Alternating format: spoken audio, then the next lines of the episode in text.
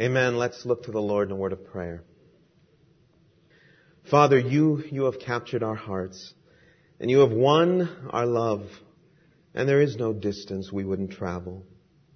There's no price we wouldn't pay. There's no effort we wouldn't make just to spend one moment with you, Lord. Let that be our heart's desire, Father. Let us strive to be a people who, who long for you, who follow after you, who long for your ways, who long to live for you and love like you, who long to be in your service and with your people above anything else. Visit with us today, Lord, and, and let the message from your words speak to our hearts. In the precious name of your Son, Jesus Christ, we pray. Amen. Well, the story is told in the early 1900s of a man named Delbert who served for many years eventually as the pastor in, in a small town. But the stories of an incident he once told about when he first arrived to the town. And he arrived there to serve in a nearby homeless mission. Well, shortly after Delbert arrived to town, he was greeted by Pastor Callis, who told him that they were going to catch a train together that would take the young missionary to his, his field of labor. And the train stopped in a very small community. The bags were unloaded and they were transferred to a buggy. And there was only room for two riders in the buggy, the driver and one passenger. So Pastor Callis climbed up on the seat beside the driver and and he asked Delbert to follow on foot. Well, the horse and buggy kicked up the dust as poor Delbert walked along behind him. And he said he began to resent his new pastor. The farther he walked and the more the dust was raised, the more he came to dislike his new boss. And he felt he was losing respect for this man who he was supposed to look up to and admire and follow. Well, after he had walked a mile, the pastor had the driver stop, and then Pastor Callis traded places with Delbert, and he walked for two miles. I grew to love him more with every step, Delbert recalled. I thought he was just about the greatest man who had ever lived. Now, had Pastor Callis walked the one mile, you might say he did the minimum in the uh, that was required in the order of fairness, but to walk that second mile showed a, a, humility and a love for his fellow man. Hence we get the quote, you go the first mile to discharge a duty, you go the second mile and you make a friend. And there are so many benefits to be had in going the second mile. Benefits not just to others, not just to the Lord, but to the one making the extra effort.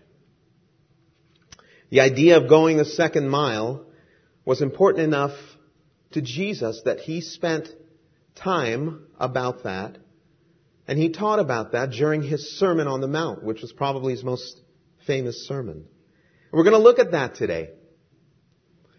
We're going to talk about the second mile, what it means, why exactly it's important to the Lord for us to become second mile Christians.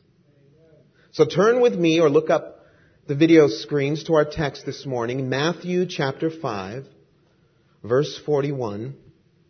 Here Jesus is speaking his words of wisdom as part of his Sermon on the Mount. And we start in verse 41. Matthew 5:41. Let's read.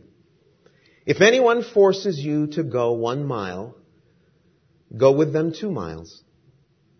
Give to the one who asks you and do not turn away from the one who wants to borrow from you. You've heard that it was said, love your neighbor and hate your enemy. But I tell you, love your enemies and pray for those who persecute you, that you may be children of your Father in heaven. He causes his sun to rise on the evil and the good, and sends rain on the righteous and the unrighteous. So, so where does this come from? What's the context behind this, this command? Go, go the second mile that we read in verse 41. Well, there was a law in Jesus' day during Roman control of Israel that if a Roman soldier saw a Jewish man or a boy, that he could command him to carry his, his backpack or his burden for, for a mile. The Jewish boy or man was required by law to carry that requesting soldier's burden for one full mile and not a step less. That was the law. Most Jews, however, wouldn't, wouldn't carry the burden one inch or one foot farther than that required mile. The Roman mile was a thousand paces or 1520 yards, little shorter than our mile.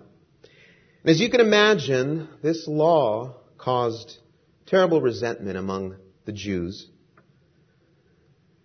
toward the Roman government, who they already felt oppressed by. And can you imagine how the Jews felt when they heard one of their own, when they heard Jesus say, go the second mile? No doubt the audience said, he must be kidding. I mean, does he really expect us to do more than, than the law requires us to do? We're already humiliated by this. Well, the phrase going the second mile is, it's part of our culture today, right? It's, it's found its way into our modern jargon, but this is where it gets its roots. The Romans had conquered much of the known world, and one of the marvels of, of ancient Rome was their vast system of superhighways, which they built to and from every one of their conquered territories.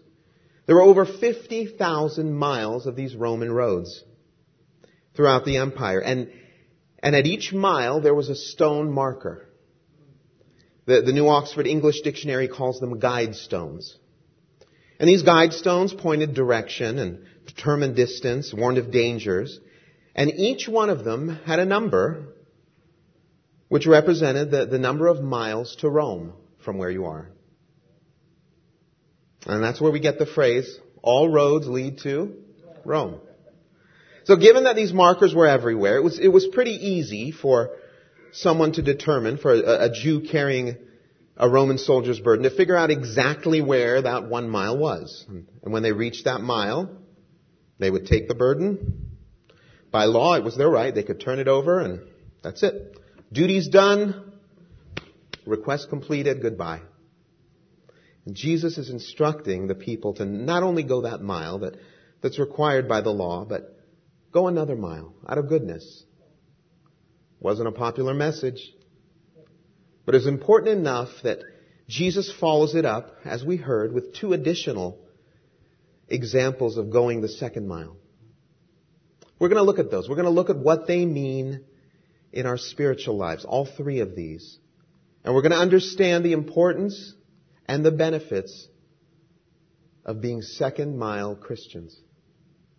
So our first point today is from verse 41. If anyone forces you to go one mile, go with them two miles. And the point here is go the second mile in your obedience. You know, the physical act of, of carrying that Roman burden for one mile was an act of obedience to the law. Jesus instructs us here to not just obey the minimum requirement in our lives, but to go the extra mile in our obedience. Well, what does that mean in our spiritual lives? Well, first, first mile obedience means obeying because it's our duty. We may not agree with what's being asked of us, but we do it out of duty. We obey to the letter of the law, but not one step beyond. We know how that works in our spiritual lives, don't we? Yeah, I'll obey if it's exactly specified in the Bible. Show me where that is in the Bible, I'll obey. But you know, God never said anything about gray areas on our taxes. Hey, God never said anything about partying at this nightclub or, or associating with these friends or this organization. Hey, God never said anything about this kind of music or these kinds of lyrics. God never said anything about tequila shots. Hey, God, God never said anything about watching these kinds of movies. You can't try to stop me. That's legalism. There's freedom in Christ. Friend, that's not freedom. That's selfishness. See, when you come to Christ, your life is no longer your own. You become a representative of Christ. You wear His emblem. You are His ambassador. to watching eyes, guess what? You portray Christ. Who's watching you in your life today? Who in your life is measuring Christianity by looking at your example? Your coworkers? Your, your relatives? Your classmates?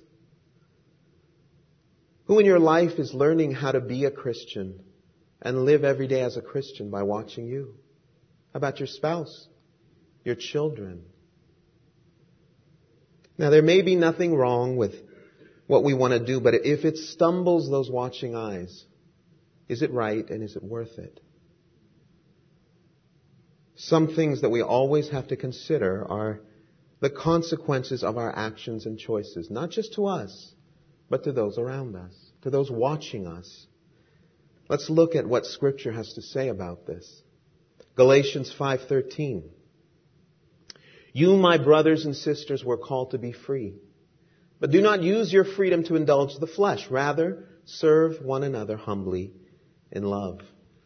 1 Corinthians 8:13 Therefore, if what I eat causes my brother or sister to fall into sin, I will never eat meat again, so that I will not cause them to fall. Romans 14:21 It is better not to eat meat or drink wine or do anything else that will cause your brother or sister to fall. 1 Thessalonians 5:22 Abstain from all appearances of evil. Doesn't say just simply abstain from evil. Abstain from what might remotely look or be interpreted, even misinterpreted, as evil.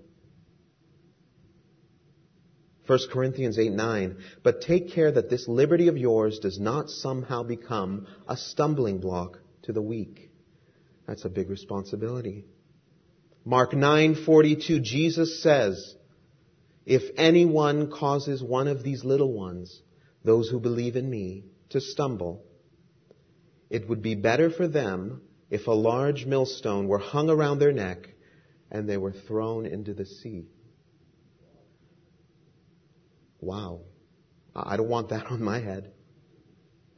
I don't want to be the cause of someone's stumbling. Jesus speaks very plainly, very clearly about it here. Very strongly. You're better off dead to him at the bottom of the sea than causing his little ones to stumble. So what does that mean then for second mile obedience? Well, it means obeying even when you don't have to because you want to. Why? Well, there's several reasons. First, you don't want to stumble others. You want to be a crystal clear, sparkling example of Christ to those around us. You don't want to muddy the waters with gray areas to young believers who who may not be able to successfully navigate those waters. I want to obey not just the explicit of God's word, but the implicit. Give me a sensitivity, Lord, to obey not just to the first mile, but to the second mile and beyond. You know, love, love for my brothers and sisters in Christ guides and restrains my liberty in Christ. Right? If doing something, watching a movie, listening to certain music, reading a particular book is going to lead someone to violate their conscience, then I'll gladly give that right up. Love always triumphs liberty. Unity always triumphs over personal rights. Hey, hey, hey, hey, overstepping. Overstepping. We're free to enjoy whatever scripture doesn't say is, is wrong. And, and if a person wants to think that's wrong, so what? That's their business. Friend, the key is that our freedom must always be wrapped in a care and concern for others. Right? We don't just live how we want to live with no thought or no regard to others around us. If our freedom actually leads someone else to violate their personal conscience, then we have become a stumbling block. That's on us. From his book Daily Gems, D.L. Moody tells this story. He says, a blind man in a great city was found sitting at a street corner with a lantern beside him. Blind man. Someone went up to him and, and said, well, why do you have the lantern since you're blind and, and the light is the same as darkness to you? The blind man simply replied, so that no one may stumble over me. Moody says, We who know Christ, of course, aren't blind, but like that man, we too must be providing a clear light so that those who are lost can find their way to heaven. Without the light of Christ shining through us, he said, his followers, they will stumble in their search for salvation and peace. So let's go the second mile in our obedience as a clear example for those around us. Why else? What else? What's the other reason we should want to obey to the second mile? Well, because the one we're obeying is asking for our obedience to the end result of our own good. And that's the key here. May we not become so jaded to think that, you know, God's rules are for our detriment or to keep us down or, or so, so that we don't enjoy this or that. No, I'm not talking about the IRS here. If I told you, hey, if the IRS asks you to give one dollar, give two. Run. Don't listen to me if I say that. Because you know what? The IRS isn't looking out for your own good. Not looking out for your interests. But in God we have a Father who only looks out for your best. Obedience to Him isn't just for Him. It's for our benefit. The scriptures are so clear here, and it's hard to believe we so often miss this point. Look at some of the benefits to us of obedience. First, God's faithfulness is unceasing when we obey Him. Deuteronomy 7 9. Therefore know that the Lord your God, He is God, the faithful God who keeps covenant and mercy for a thousand generations with those who love Him and keep His commandments. Two, obedience unlocks the door to prosperity and the pleasures of life.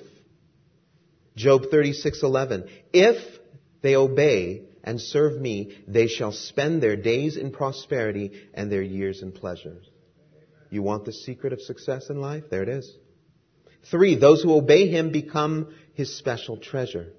Exodus 19:5 Now therefore, if you will indeed obey my voice and keep my covenant, then you shall be a special treasure to me above all people, for all the earth is mine. Four, we have his protection when we obey. Exodus 23:22 But if you indeed obey his voice and do all that I speak, then I will be an enemy to your enemies and an adversary to your adversaries. Wow, he's in your court. He's on your side when you obey him. And five, there's a marvelous freedom in walking in total obedience to God. It's freeing. It releases you from being concerned about the outcome. You just walk in faith, obey and trust God, and let Him handle things. That's freedom. That's freedom in Christ. Friend, those are benefits that I want. Those are reasons enough not just to obey out of duty, but to obey out of desire. Go the second mile in your obedience. It touches the heart of God. It uplifts, encourages, and guides those around you. And the benefits to you are untold. That's the first point. That's the first point Jesus makes here. Go the second mile in your obedience. What's our second point? Next verse, 42. Give to the one who asks you and do not turn away from the one who wants to borrow from you. So our point here is go the second mile in your service. This isn't simply talking about generosity with money or possessions. Our service to God includes our time, our efforts, our resources, our talents, how generous with those are we? We're commanded in scripture to serve God. 1 Peter 4:10 and 11 each of you should use whatever gift you have received to serve others as faithful stewards of God's grace in its various forms. If anyone speaks, they should do so as one who speaks the very words of God. If anyone serves, they should do so with the strength God provides, so that in all things God may be praised through Jesus Christ. To him be the glory and the power forever and ever. Amen. Jesus is calling us to be generous servants. Whether it's giving of our time, our talent, our words, our money, our efforts, whatever it is, we're called to give of ourselves generously. That's all part of our service to God. May we never turn away our time from God. May, we never turn away our talents from the Lord. May we never turn away our resources from Him. But what does it mean to go the second mile? in our service to God? Well, it means several attributes in our spirit of service. First, it means not just doing the minimum that's required of us, it means going above and beyond to ensure that the ministry in which we play a part is successful. If you were ever to show up here on a, on a Tuesday night or a Thursday night at church, you'll find no meetings going on, but you'll find Dean here, straightening chairs, distributing hymnals, preparing for the next meeting. No human eyes are watching, but God is. That's going the second mile in service. That's generosity in spirit of serving God. The, the extra memorization choir members do to work on songs on their own time away from choir practices. That's going the extra mile in serving God. Those phone calls made to ask about how someone is doing when they're sick. That's going the extra mile, going the second mile. Those notes of thanks or encouragement that are sent, Janie.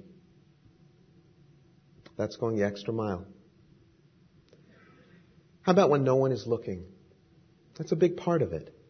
That's a big part of going the second mile in our service. My wife and I have, a, have an inside joke about ringing the bell. And there are so many people in churches today who who love to ring the bell in recognition of, of their service. This brick has been donated by the generous contributions of Mr. and Mrs. Look at Me. it's everywhere. Look what I did! Ring the bell. They want to make it known to everyone around them about the least thing they do for the cause of Christ. They announce it to anyone who will listen. They take pictures of it. They call the pastor to let him know. Ring the bell. Friend, that's not serving God. That's serving self. That's trying to advance your own agenda and your own image. Let the glory go to God, not to you. To Him be the glory. We just read that. Going the second mile in service to God is serving when no one is looking. Because God is. That's a generous servant. Serving when you'll never be acknowledged for it.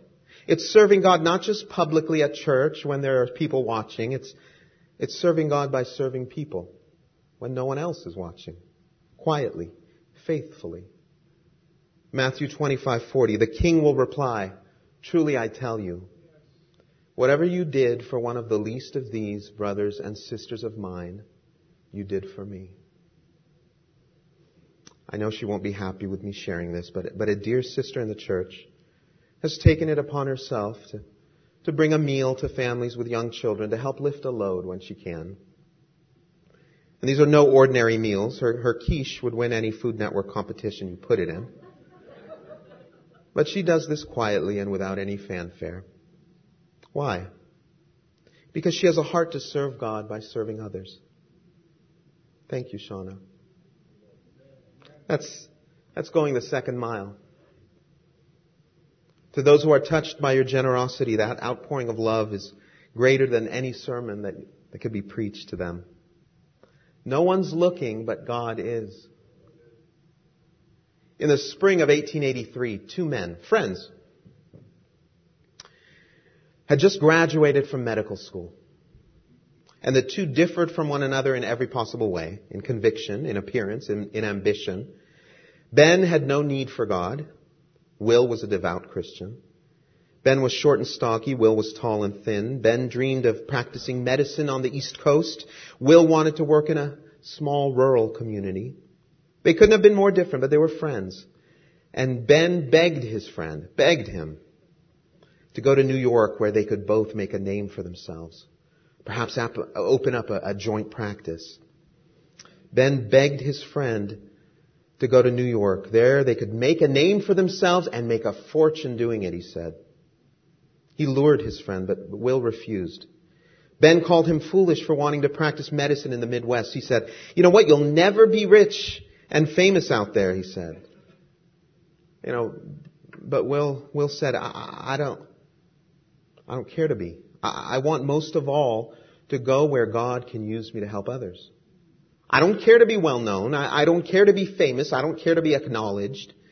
I don't care to be rich. I don't care if they can or cannot pay me for my services. Years later, Ben was penniless, unknown, and had given up on his big dream in the big city. Meanwhile, the wealthy and powerful came from all around the world to be treated by Will at his little clinic, the Mayo Clinic. Friend, go the extra mile in your service. Serve with all your heart. Serve generously. Give of yourself entirely to the work of God. Serve when no one's watching because God is. And serve God by serving others. Serve faithfully, serve quietly, serve wholeheartedly, and you know what? Let God worry about the results. If you're doing the right thing, He'll take care of you. That's going the second mile in service to Him. Go the second mile in your obedience. Go the second mile in your service. And finally, our last point in the very next verse, 43. We read, You have heard that it was said, love your neighbor and hate your enemy. But I tell you, love your enemies and pray for those who persecute you. Go the second mile in your love. You know, it's easy to show love to the lovable. It's easy to love our friends and our family and those who show us love back. First, my love is love that we reciprocate and, and love that's often reciprocated back. But the challenge here is going the second mile in our love is, is to love those who not only don't show you love back, but even those who may persecute you. It's one of the most amazing commands of Christ. Love your enemies. In our flesh, we naturally want to retaliate. We want to fight back when we're treated unfairly, unkindly, when we're persecuted, but we're challenged what? Not just to tolerate, not just to accept, not, not just to turn the other cheek, but to actually love and pray for those who persecute us.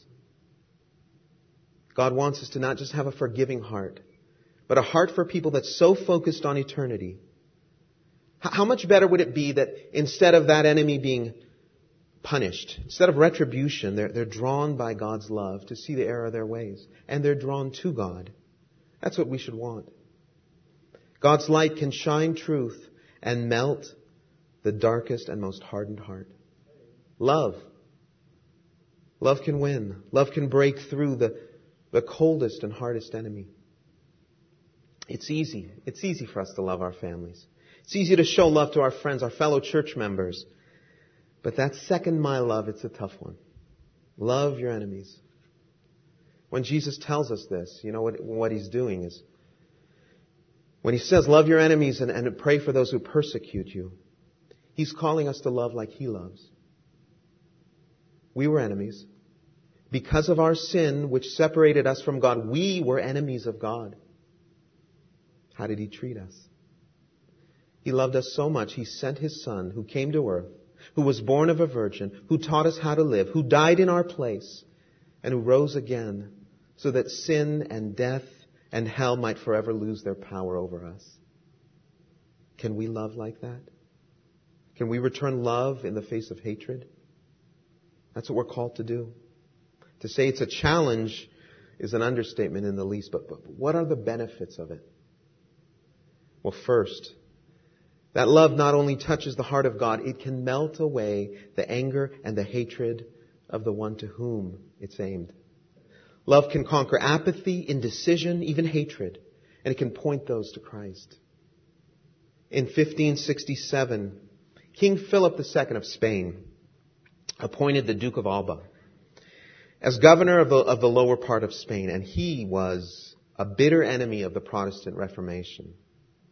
His rule was called the Reign of Terror, and his council was called the Bloody Council, because it ordered the slaughter of so many Protestants. Well, one man who was sentenced to die for his biblical faith managed to escape in the dead of winter, and he was being chased by a lone soldier who had spotted him. And he came to a lake that was covered by a thin, cracked sheet of ice.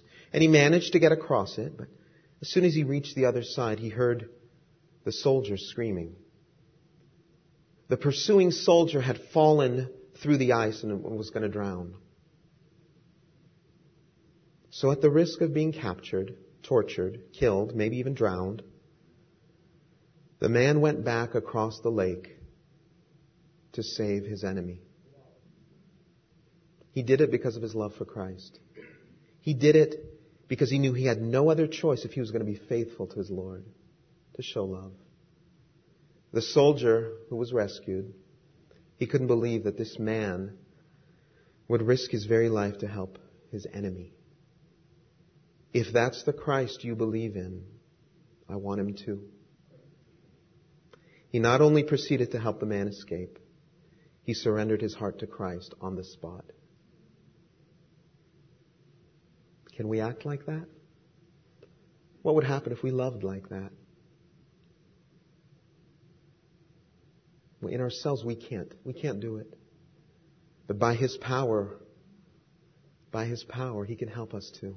And our hurts, our hearts, our very prayer lives will be transformed with that kind of love. We can love with abandon. That's second my love. Love generously, whether friend or foe. Even if we don't feel love, we act lovingly.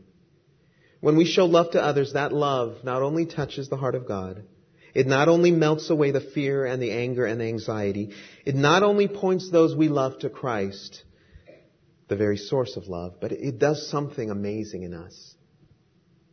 Genuine love develops. In his book, Mere Christianity, C.S. Lewis said, Don't waste your time bothering whether you love your neighbor. Act as if you did. And as soon as we do this, we find one of the great secrets of life. When you're behaving as if you loved someone, you will come to love them. If you injure someone you dislike, you will find yourself disliking him more. If you do him a good turn, you will find yourself disliking him less. There's a great story, newspaper columnist and minister George Crane tells, of a wife. He was a counselor, and a wife came into his office full of hatred toward her husband. She said, I don't only want to get rid of him, I want to get even. Before I divorce him, I want to hurt him as much as he's hurt me. So Dr. Crane suggested an ingenious plan. Okay. Go home and act as if you really love your husband. Tell him how much he means to you. Praise him for every decent trait. Go out of your way to be as kind, considerate, generous as possible. Spare no efforts to please him, to enjoy him. Make him believe you love him. After you've convinced him of your undying love and you, you, you cannot live without him, then drop the bomb. Tell him that you're getting a divorce. That will really hurt him. With revenge in her eyes, she smiled and exclaimed, beautiful, beautiful. Oh, will he ever be surprised? And she did it. She did it. She did it with enthusiasm, acting as if. For two months, she showed love, kindness, listening, giving, reinforcing, sharing, and she didn't return to Dr. Crane's office. So he, he called her. He said, It's been two months. Are you, are you ready now to go through with the divorce? Divorce? She exclaimed, Never. I discovered I really do love him. Her actions changed her feelings. Motion resulted in emotion. The ability to love isn't established so much by our words and fervent promise as much as our often repeated deeds. Friend, go the second mile in your love and the benefits will be rich. When we love others, we begin to take on an eternal perspective. We begin to see through God's eyes, through His grace. We begin to see and care for lost souls above our own temporary problems. Shifts our focus. It shifts our perspective. The petty cares we used to focus on, they don't matter as much anymore. Because there are greater needs around us we see the world through eternity's eyes, through God's eyes, with eternity in view. Love not only conquers hatred, it not only points the loved to Christ, it not only breeds more love in our own hearts, it frees us to focus on what really matters in this life. That's loving to the second mile. Love with all your heart and watch. Watch what love can do. Mother Teresa is credited with reminding us the following. People are often unreasonable, irrational, and self-centered. Love them anyway. If you're kind, people may accuse you of selfish, ulterior motives. Be kind anyway. If you're successful, you will win some unfaithful friends and some genuine enemies. Succeed anyway. If you're honest and sincere, people may deceive you. Be honest and sincere anyway. What you spend years creating, others could destroy overnight. Create anyway. If you find serenity and happiness, some may be jealous. Be happy anyway. The good you do today will often be forgotten. Do good anyway. Give the best you have and it will never be enough. Give your best anyway. In the end, in the final analysis, it is between you and God. It was never between you and them anyway. Second milers. Do you want to be a second mile Christian? Go the second mile. Go the second mile in your obedience. Go the second mile in your service. And go the second mile in your love. That was Jesus' message to us here. Simple, but life altering. Be second milers. The scriptures are filled with men and women of God who lived in the second mile. Second mile believers, men such as Enoch, who walked with God. Noah, who, who, who took ridicule to obey God's command. Moses, who gave up a life of wealth in the palace of Egypt to follow God.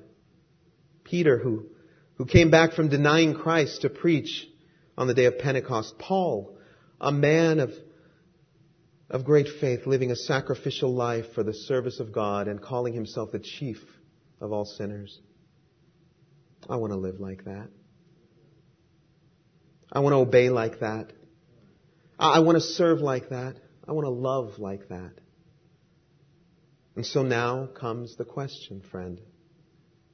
Are you living in the second mile? In your obedience to God, in your service to Him, in your priorities and your love for others, in your daily commitment to walk with Christ? Are you going the second mile? Or is it the minimum? Minimal Christianity. Minimum Christianity. Are you willing to commit your life to God and to leap all boundaries to follow Him regardless of the cost, the price, the effort, and the sacrifice? Are you willing to take that extra step and make the extra effort to call yourself a second mile Christian? That's the bar. That's the bar that Christ set. That's the example He's called us to follow here. Make that commitment today, dear believer. Go the second mile in your walk with God. You know, the, the price might be steep, but the rewards are immeasurable. Let's pray. Father, we, we want to be Christians that go the second mile. May we live in the second mile, Lord, in our obedience to you, in our service for you, in our, in our, in our prayer lives, in our walk with you, in our hunger for your word, and in our love for you and those around us. We're done living minimal Christianity, Father. We're done just getting by. We're done just doing the minimum that's required of us. Father, we want to thrive in you and thrive for you. Give us your strength and your wisdom and your courage to rise up, Father, and truly be Christians in the second mile. With all our love and gratitude, we pray in Jesus' name. Amen.